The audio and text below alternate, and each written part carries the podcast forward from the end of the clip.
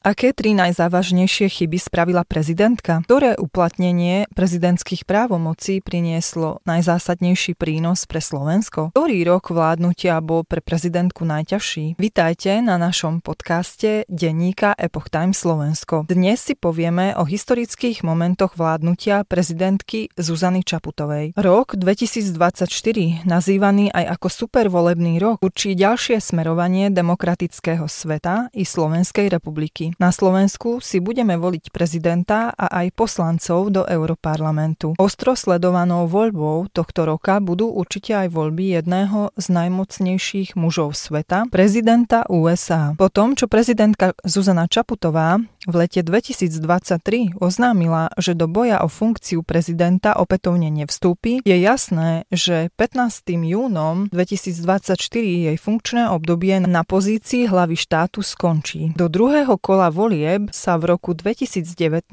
prebojovala ako podpredsedníčka novovznikajúcej strany Progresívne Slovensko spolu s kandidátom strany Smer SD, pôsobiacim najmä v Bruseli, Marošom Šefčovičom. So ziskom 58,4% hlasov prevzala mandát po Andrejovi Kiskovi a stala sa prvou ženskou prezidentkou Slovenskej republiky. Po tom, čo sa Zuzana Čaputová oficiálne ujala funkcie, došlo k výmene vládnych predstaviteľov. Parlamentné voľby 2020 vyhralo Matovičové Olano a celý svet zasiahla pandémia COVID-19. Prezidentka svoj prvý rok sama zhodnotila ako výnimočný a náročný. Politológ Pavol Baboš označil prvý rok funkcie Zuzany Čaputovej ako vyvážený. Ako príklad by som vyzdvihol odmietnutie zneužívania prílepkov a skráteného legislatívneho konania pri prijímaní zákonov, čo je v prospech zvyšovania právnej istoty, ale v minulosti si tým poslanci koalície veľmi často uľahčovali prácu. Politológ vyzdvihol jej otvorenosť a úprimnosť v zahraničných otázkach. Podľa neho dokázala aj nepríjemné, citlivé veci jasne odkomunikovať zahraničným partnerom a v tomto ohľade bola najodlišnejšou od jej predchodcov. Počas jej druhého roka funkčného obdobia pokračovala koronakríza. Začal sa kolotoč demisí Matovičovej vlády. S expremiérom Igorom Matovičom sa dostala aj do konfliktu. Napriek zákazu zhromažďovania sa konali viaceré protivládne protesty pred prezidentským palácom. V tomto roku došlo 17. mája v budove SIS aj k ostro kritizovanému stretnutiu najvyšších predstaviteľov štátu vrátane prezidentky, ktorého predmetom malo byť údajné zneužívanie kajúcnikov. Predseda vlády Eduard Heger mal vysvetľovať zámer a výsledky tohto stretnutia na mimoriadnej schôdzi v utajenom režime. Politológ Tomáš Koziak odkomentoval jej druhý rok funkčného obdobia nasledovne. Vo všeobecnosti zastáva úrad dobre. Oproti niektorým predchádzajúcim prezidentom nerobí hanbu a nemala žiadny prešľap. Ďalej Koziak uviedol, že prezidentku všade, kde príde, chvália a dodal, čo sa týka vnútropolitickej scény, tak vystupuje v rámci kompetencií, ktoré má a nie je nič, čo by sme hodnotili kriticky. Podľa politológa Radoslava Štefančíka sa ukázalo ako mimoriadne pozitívne, že prezidentka nebola nominantkou ani opozície, ani koalície. Mohla tak nadstranícky vystupovať a nastavovať zrkadlo obom stranám. A teraz si povieme, aká bola prvá závažná chyba prezidentky. V treťom roku výkonu jej mandátu sa dôveryhodnosť prezidentky Zuzany Čaputovej prepadla pod úroveň 50%. Sociológ Michal Vašečka to považoval za prirodzené,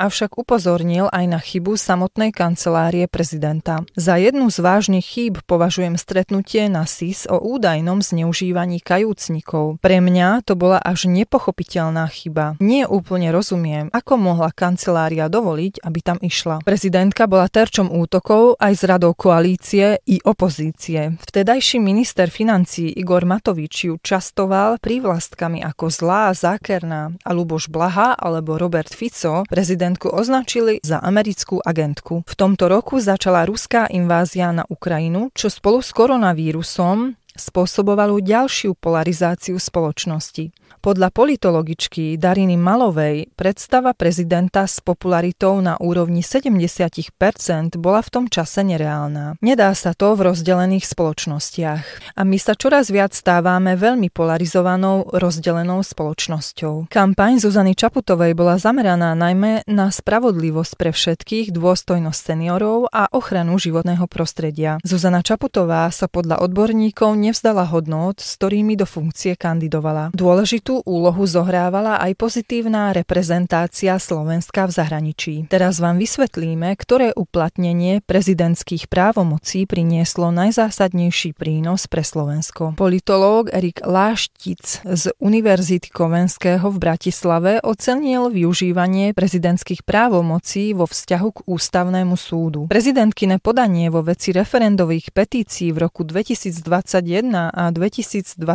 umožnili Ústavnému súdu po takmer 30 rokoch redefinovať miesto referenda v ústavnom systéme a urobiť z neho do budúcnosti zmysluplnejší nástroj. Podobne prezidentkine podanie ohľadom tzv. Rodinného balíka vlády umožnilo Ústavnému súdu nastaviť obmedzenia pre vlády, snažiace sa obchádzať legislatívne pravidlá spôsobom, ktorý narušuje princípy právneho štátu. Aktívne využívanie právomoci prezidenta pri ochrane ústavy a tým zlepšovanie kvality demokracie ocenil aj ústavný právnik Vincent Bujňa. Potom prišiel najťažší rok Zuzany Čaputovej na poste hlavy štátu. Uplynulý rok bol jeden z najťažších, zhodnotila prezidentka Čaputová, 4. rok výkonu jej funkcie. Vojna na Ukrajine, energetická kríza, rekordná inflácia, to všetko boli situácie, ktoré sa dotkli všetkých našich občanov a vyžadovali si vážne rozhodnutia a reakcie. Navyše, počas týchto kríz kontinuálne prebiehala politická kríza, ktorá vyústila do rozpadu vládnúcej koalície a k dohode na predčasných voľbách, zhrnula Zuzana Čaputová. 4. výročie svojej inaugurácie oslavovala v deň, keď parlament nevyslovil dôveru úradníckej vláde, ktorú bola nútená vymenovať. Počet rokov vo funkcii prezidentky sa rovnal počtu premiérov, ktorí sa stihli vo vláde vystriedať. Tento rok bol teda poznamenaný najmä politickou krízou. Posledný rok funkčného obdobia chcela prezidentka podľa vlastných slov pokračovať v poctivej službe verejnosti, založenej na kultivovanej, slušnej a nerozdeľujúcej politike.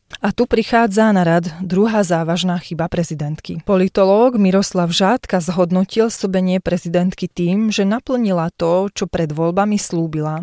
Nie je to iná Zuzana Čaputová ako tá, ktorá bola v kampani. Jej pôsobenie rozdelil na dve obdobia. Prvé pokojné obdobie, kedy sa venovala svojim témam, ako jej pomoc slabším a medzinárodnému reprezentovaniu Slovenska. To bolo v kontraste s predchádzajúcimi hlavami štátu, ktoré sa sústredili skôr na domácu politiku a venovali sa národno-sociálnym záujmom, povedal. Nástup pandémie, vojnu na Ukrajine a vládnu krízu politológ spojil do druhého obdobia, pričom jej najväčšiu chybu videl v tom, že pri páde vlády nezasiahla radikálnejšie a dovolila, aby si zúčastnení sami stanovili termín predčasných volieb. A na záver tu máme jej tretiu závažnú chybu. Menej šťastné bolo jej pôsobenie vo vnútornej politike, osobitne v kontexte agónie vlády Eduarda Hegera. Otáľanie s ukončením jej pôsobenia prispelo k nárastu preferencií radikálne orientovaných strán ako Smer a Republika. Za túto situáciu nesie zodpovednosť aj prezidentka, myslí si politológ zo Slovenskej akadémie vied Juraj Marušiak. Kriticky bolo vnímané aj netransparentné prezentovanie kancelárie prezidenta zo strany politológa Jozefa Lenča. Myslím si, že keď pani prezidentka menovala vládu odborníkov, tak mala za ambíciu zlepšiť dôveryhodnosť inštitúcií. Jedným z nástrojov je aj transparentné prezentovanie a mala by ísť príkladom. Podľa Lenča, keď sa veci nevysvetlia, vzniká priestor na konšpirácie a dezinformácie, ktorý politici radi využívajú. Prezidentka chcela byť aj hlasom tých, ktorých nie je počuť. To sa podľa Marušiaka podarilo len čiastočne. Mohla vytvoriť platformu nezávislú od politických strán, v rámci ktorej by prebiehali diskusie o budúcnosti krajiny, prípadne o parciálnych otázkach, napríklad takých, ktoré boli témou jej prezidentskej kampane, uviedol. Prezidentka sa rozhodla nekandidovať v ďalšom volebnom období.